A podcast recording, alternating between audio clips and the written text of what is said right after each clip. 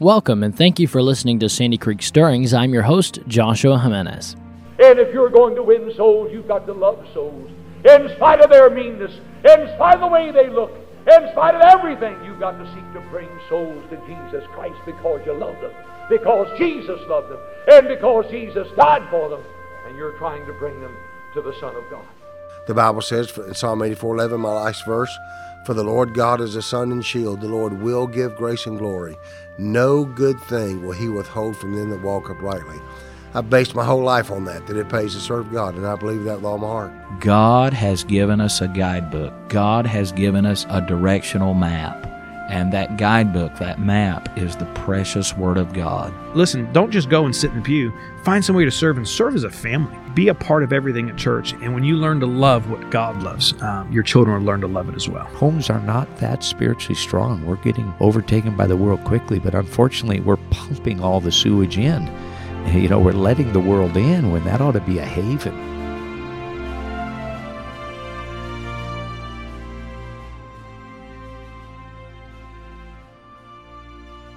Have you ever been in trouble before?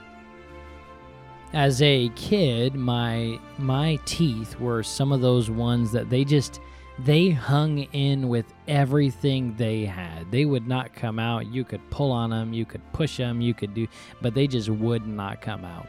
I remember one particular time I had a tooth, a baby tooth that just would not come out. Dad was a former dentist, you know, he's trying all his tricks to get it out. It just would not come out. And finally he said, "You know, we just need to go to a dentist."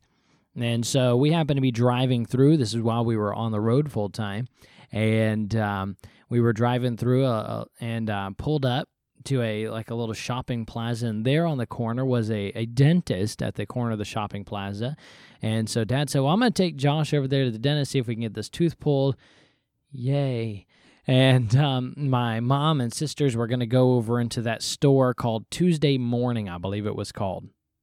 So we each split off in two directions. Me and my dad headed towards the dentist, and mom and the girls headed over toward Tuesday morning. I wanted everything in my heart to go with them and not go to the dentist. I, I just don't like dentists. You know, they're the only people who do open surgery and they don't put you to sleep.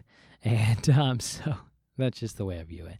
And um, but anyway, so me and dad walk over to the dentist, and so he walks up to the nurse there, the lady at the front, whatever you call them at the dental dental office, and he said, "Hello, um, I need to see about my son about pulling a tooth." And she looked over, and and Dad looked back, and I was gone. And you see, when he had entered the dental office, I entered with him, then turned around and walked right back out and ran down the sidewalk up into Tuesday morning and ran down the aisle. And I saw mom and the girls, so I just kind of stood beside them. And mom said, What are you doing? And I didn't say anything because I heard dad coming. And um, have you ever been in trouble before? Trust me, in that situation, I knew I was in trouble and I was in big trouble. Today, we're going to talk about trouble, not the master, or you're not troubling the master. You know, in Luke chapter 8, verses 41 through 50, we have the story of Jairus. Jairus. The Bible says in verse 41 of Luke chapter 8, And behold, there came a man named Jairus, and he was a ruler of the synagogue, and he fell down at Jesus' feet and besought him that he would come into his house, for he had one only daughter, about 12 years of age, and she lay a dying. Jairus faced a trouble. He was in trouble, but not in trouble with his parents. He was going through a troubling time. His daughter was dying. Can you imagine? I've never had um, one of my daughters be on their deathbed. I've never had that happen. So I can only imagine the sick feeling he must have had, the worry, the fear, the sleepless nights. For Jairus, it was a dying daughter. For some, it's a, a wayward child. For you, listener, today, maybe it's cancer that has riddled your body. Maybe it's the loss of a job. Maybe it's uh, foreclosure looming on the house. I don't know what troubling time you're going through. But if there was one man who did, I know for a fact Jairus could look at you if he were standing here now and able to see you. He would say, "You know what I, I know what it feels like to go through a hard time." He knew the sick feeling. He knew the worry. He knew the fear. He knew the sleepless nights. He knew just that feeling of I, I, there's nothing I can do, a, a, a hopelessness almost, a feeling like you're just not able to do anything about it. And so here's Jairus, his daughter's dying, and he decided he could not wait. He had to go get God. You see that in verse 41 where he goes and he, he falls down at Jesus' feet and besought Jesus that he would come into his house. Let me tell you something, parents, if I can just step away from the topic for just a second. If you have a child that is sick and dying, let's put it on a spiritual level for a second. They're dying spiritually. Can I tell you something? Get off the TV. Get your nose out of whatever novel you're reading. Put down the phone and go get God. I don't know what's up with parents who their children are dying spiritually and they do nothing about it. They do nothing about it. Parent, go get God. Get on your knees. Start spending some time with your start spending some time with your heavenly Father and go get God. You've got a problem? Go get God. Someone go get God. Then Jairus finally decided that's exactly what he needed to do on the way, Jesus is as Jesus responds to Jairus, which we see in verse number 42 for he had only one daughter about 12 years of age and she lay a dying but as he went the people thronged him. So jesus decides he's going to go with jairus back to his home and he's going to see what he can do about the situation. And as jesus is continuing a woman touches the hem of his garment. The bible says in verse number 43 and a woman having an issue of blood 12 years which had spent all her living upon physicians. Interesting enough how Luke, who was the physician, right? Luke was a doctor. Interesting how he knew how long she had been sick and how she had spent all her money uh, on physicians. Isn't that just interesting? Neither could be healed of any. Came behind him, verse 44, and touched the border of his, referring to Jesus, his garment. And immediately her issue of blood staunched. And Jesus said, Who touched me? And when all had denied, Peter and they that were with him said, Master, the multitude thronged thee and pressed thee. And sayest thou, Who touched me? And Jesus said, Somebody hath touched me, for I perceive that virtue is gone out of me. And when the woman saw that she was not hid, she came trembling and falling down before him. She declared unto him before all the people for what cause she had touched him and how she was healed immediately. And he said unto her, Daughter, be of good comfort, thy faith hath made thee whole go in peace. And so, as Jesus is is going along with Jairus, he, he to a troubling time. This lady who has been in her own troubling time for 12 years, she has she has a she is a, she's sick with an issue of blood. And she's sick and she's had this sickness for 12 years. She spent all her money on doctors. Nobody's been able to help her. And so here she comes along and she has faith that she says to herself, if I can just touch the hem of his garment, I know I'd be healed. And so, as this crowd is just kind of pressing and pushing together as they move along these tiny little streets of, of Israel, she reaches up and she touches the hem of his garment. And Jesus instantly knew that someone had touched him. The Bible says he he said to his disciples, he said, he said that I perceive that virtue has gone out of me. That word virtue literally means uh, power to heal. Aren't you thankful, though, that Jesus had the power to heal anybody and he never runs out of the power? It's not like a, a spice bottle to where when you dump the last of the spice, it's all gone. And oh, and, uh, we can't spice it up with chili powder anymore. Jesus' power wasn't that way. It wasn't a shaker bottle. He was filled with it. You could never take it all from him. He never runs out of the power to heal. And I believe he wanted to make a statement about the faith that this woman had. And once this whole situation is done with this lady, they're about to continue back, and we find in verse number 49 While he yet spake, there cometh one from the ruler of the synagogue's house. Of course, this would be identified in verse number 41 as Jairus. He was a ruler of the synagogue. So as one of Jairus' servants come to him, saying to him, Thy daughter is dead. Trouble not the master. But when Jesus heard it, he answered him, saying, Fear not, believe only, she shall be made whole. So, as this situation with this lady is finishing up, a servant comes with the most horrendous news for Jairus. His daughter's dead. The servant comes, and can you hear the words as they come off a trembling lip?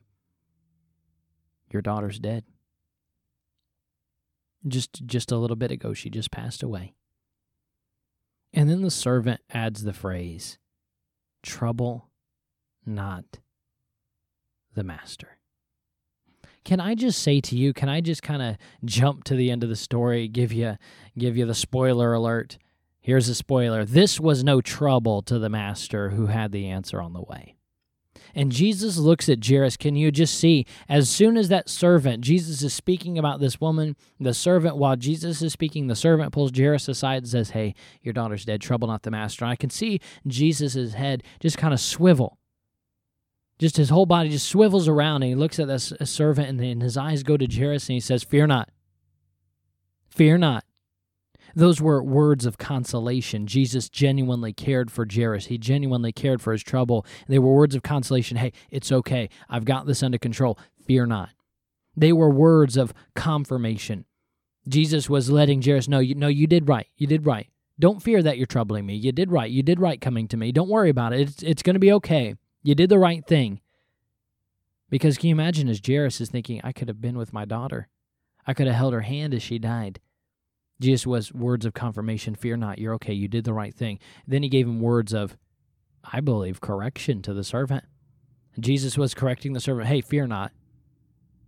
Jairus, don't listen to him. Everything's going to be okay. Fear not, only believe. Fear not. They were words of correction. Can I tell you some things in this story that did not trouble the master? Number one, I find that the man, Jairus, he didn't trouble the master. The man did not trouble the master. It didn't matter if Jairus was rich or if he was poor. It didn't matter if he was old or if he was young. It didn't matter if he grew up in the ghetto or if he grew up in the nicest part of town. It didn't matter. Jesus was no respecter of persons. Jesus came to seek and to save anyone and everyone. Let me tell you something the man Jairus did not trouble the master. And I don't know what troubling time you are going through, and I don't know what trouble you are in and what you're dealing with and what you're facing and what you're unsure of, but can I just tell you this? You don't trouble the master. You may think, well, you know, I, I, I don't belong here, or I don't deserve this, or, you know, I don't know why Jesus would love me. Jesus does love you. Your condition, what you're going through, you as a person, don't trouble the master. You say, well, I failed him so many times. You don't trouble the master. How many times? How many times do we not go to the Master because we worry too much about who we are and what we've done? Well, I've done this in my life, so I just can't go to God. No, my friend, you don't trouble the Master. Well, you don't understand, uh, Josh. I, have done some pretty bad things in my life. I've been to prison before for some of the things I've done. Hey, you don't trouble the Master. You say, Well, I, I, have done some pretty horrible things. I've faced charges on this. I've stood before judges on this. Can I tell you something? You don't trouble the Master. I don't care if you're a guy. I don't care if you're a girl. I don't care if you're young. I don't care if you're old. I don't care if you're rich. I don't care if you're poor. You don't trouble the master as a person. He's not troubled by who you are. That doesn't bother him. He's not a respecter of person. I remember um, in prayer class that when I was at Golden State for a semester, Golden State Baptist College, we had uh, Pastor Tim Rule, great man of God, and teaching that class. And every now and then he'd say something along the lines of, I don't belong here. I don't belong here. You say, why would he say that? He grew up in a drunkard's home. He watched his mother be beat. He knew what it was like to grow up and, and to face things himself. He knew what it was like to have his mother murdered in broad daylight. He knew what it was like to have his stepfather commit suicide. He understood those things, and he was saying, you know what, as a person, I don't belong here, but by the grace of God, I am here today. Let me tell you something, friend. You know what? You're right. I don't deserve to go to the master either. You're right. I don't deserve to have access to his throne. You're right. I don't deserve the grace of God. But that's why it's called grace. And can I just tell you this? You may be going through a troubling time and you may say, Well, I can't take this to God because of all the things I've done. Take it to him anyway because you don't trouble him. He's not bothered by who you are. You don't trouble him. The man did not trouble the master. Can I let you know, number two, the desire of the man did not trouble the master. The desire of the man did not trouble the master. You say, what do you mean? Let's be honest. Jairus did not go to Jesus to give him a sack of money. Jairus didn't go to Jesus and say, What can I do to be a blessing to you today? Jairus didn't go to him and say, Hey, I would like for you to have dinner at my house. Jairus went to Jesus because he needed something from God. Jairus said, I have a need of you. I need something in my life. Can I just tell you this? God cares about your needs. That's why the Bible says in Philippians chapter 4, verse 19, But my God shall supply all your need according to his riches and glory by Christ Jesus. God's going to supply the need. God knows your needs, and your needs don't trouble him. But can I just go a step further? Not only do your needs not trouble him, but your desires don't trouble him as well. God cares about what you want. You say, well, no, no, no. We're just supposed to pray for our needs. We're not supposed to pray for our desires. That's not true. Hogwash. Who told you that? You didn't get that from the Bible. Psalm 145, verse 16 says, Thou openest thine hand and satisfiest the desire of every living thing. The desire. Psalm 37 4 says, Delight thyself also in the Lord, and he shall give thee the what? The desires of thine heart. God cares about your desires. God cares. God cares about your desires. God cares about what you want. My wife, just a, a while ago, this would have been about uh, two years ago probably and but i wrote this story down part of you know developing your story we talked about last episode and uh, but i wrote this blessing down. My wife um, she was just wanting. It was not a need it was not anything in particular but she wanted this hair product called dry shampoo. I have no clue what it is but i just know that's what she wanted. She just wanted she just had a desire for some dry shampoo. She told me that that afternoon naturally as her husband what was i going to do? I was going to go out and buy her some at some point but that was wednesday afternoon. We had church that night. We walk into church. She has not told anybody about it except for me. A lady in our church walks up to her hands her a bag of some toiletry goods and what do you know is in that bag some dry shampoo the only person my wife had told besides me that she'd like some shampoo is she said, You know, God, I'd really like some dry shampoo. And what do you know? Can I just tell you, God cared about her desire. God cares about your desire too. And you may be sitting there saying, Well, I'm going through this troubling time, or I'm going through this, and I would really like for God to do this, but I just can't ask Him because my desires, well, you know, that God doesn't want to know my desires, or God doesn't care about my desires, or that may get God upset that I bring my. De- no, can I just tell you this? Your desires do not trouble God. He's not like, Wow, how dare you ask me for that? How dare you? How dare you ask me for something you want? Um, isn't it God who said, Be careful for nothing, but in everything by prayer and supplication let your requests be made known unto God? Whatsoever ye desire, when ye pray, believe that ye receive it, and ye shall have it. God cares about your desires. Can I just tell you, you may have a desire in your life, and you may have a big desire in your life, they don't trouble God, so take it to God. It doesn't trouble him. It doesn't bother him. It's not going to get him upset. It's not going to make him worry. Oh my, what am I going to do? God's not going to worry about it. Your desires don't trouble him. Can I tell you next? Number three, the cry of the man didn't trouble the master. Verse 41 of that passage can I remind you, and behold, there came a man named Jairus, and he was the ruler of the synagogue, and fell down at Jesus' feet and besought him that he would come into his house. We read it, you know, sometimes with no emotion.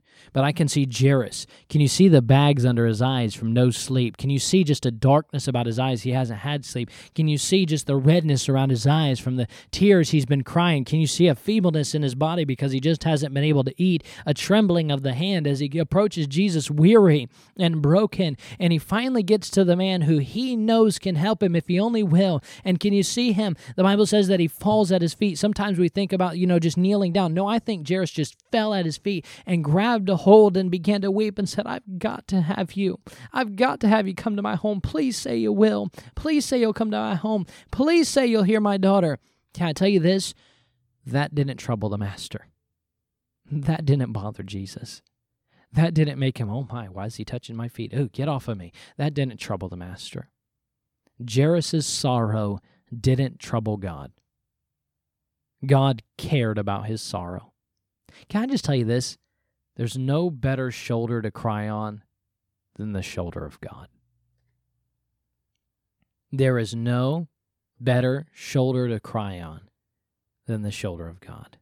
There is no one better to console you than God, who, by the way, the Bible says has already been there. He's already done that. There's an old poem that reminds us of that truth that God has already been there.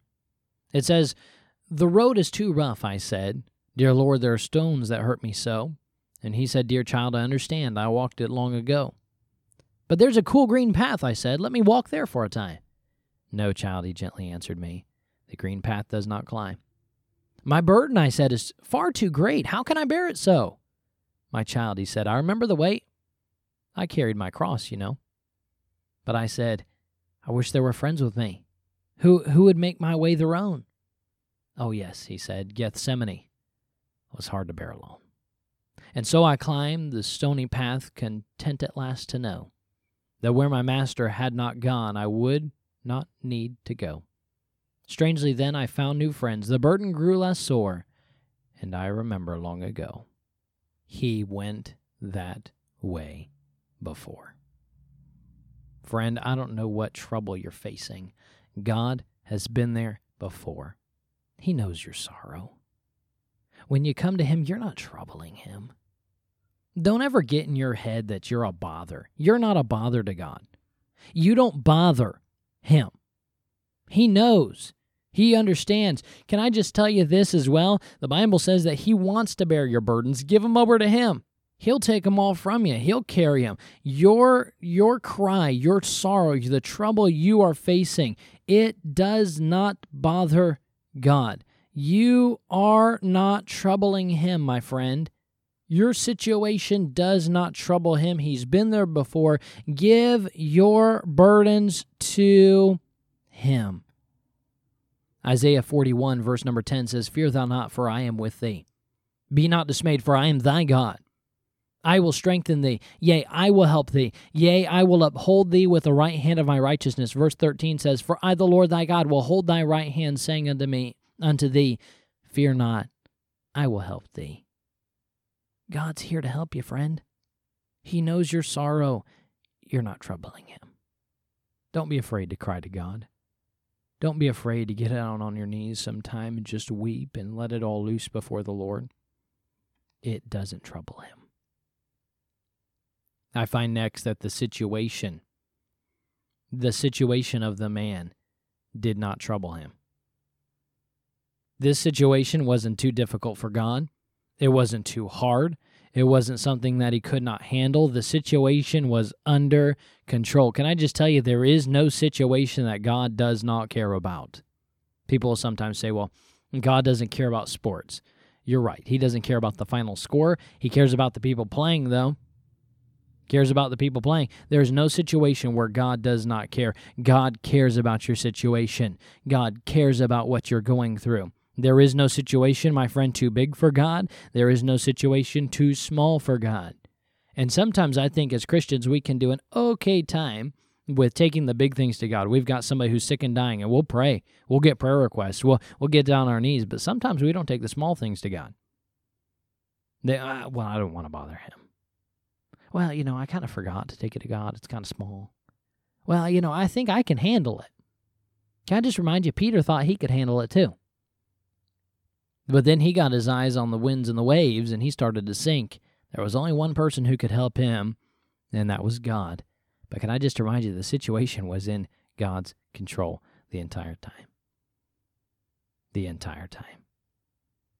Number five, I find the servants of this man, they didn't trouble the master.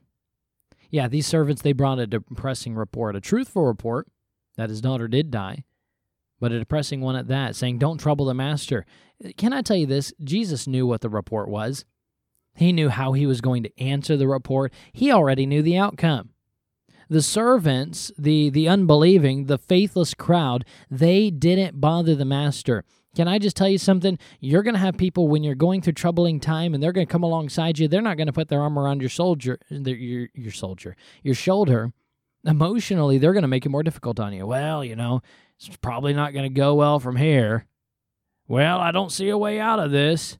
Well, your last hope is prayer. Man, that doesn't help. They're the unbelieving, they're the faithless crowd. But can I just tell you this? That crowd doesn't trouble God. Be careful that you don't let the people who don't have faith talk you out of getting God and giving Him your problems.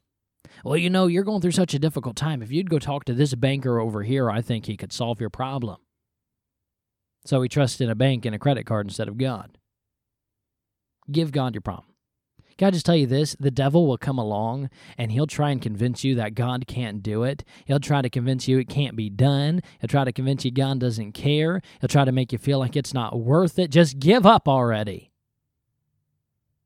But you know what? That doesn't trouble God. He knows opposition's going to come. He know the the faithless crowd is going to speak their mind. He knows all that, but it doesn't trouble him. So take it to God anyway. Don't let them influence you. Take it to God anyway. I tell you what, I've got things on my prayer list that I've been praying for years about. And the devil will fight those things. The devil will sometimes say, God isn't going to answer that. Just take it off already. Just quit already. I'm not going to quit because here's why the devil coming to me doesn't trouble God. God knows the devil's going to try and trip me up. So just keep staying faithful and stay faithful to bring it to God. Can I tell you next number number 6? The fear of the man did not trouble God. God wants you to give him your fears. Why else would Jesus say, "Hey Jairus, fear not." Psalm 56 verse 3 says, "What time I am afraid, I will trust in thee." There is nothing wrong with going to God and saying, "God, I need you." I'm afraid. I need you. I have a fear in my life. I don't know if I can do that. I can't do this on my own. God, I've got to have you. I'm afraid right now. Please help me. And God will come because your fear does not trouble the master. Now, it would trouble the master if you let your fear overtake your faith and quit being obedient because you let your fear get in the way. But coming to God saying, God, I'm afraid, I really need you, that does not trouble the Master. Friend, I don't know what you're going through, but I can tell you there's some things that God wants in every single situation of trouble. Number one, He wants you. Number two, He wants your desires. Number three, He wants your sorrow. Number four, He wants your situation.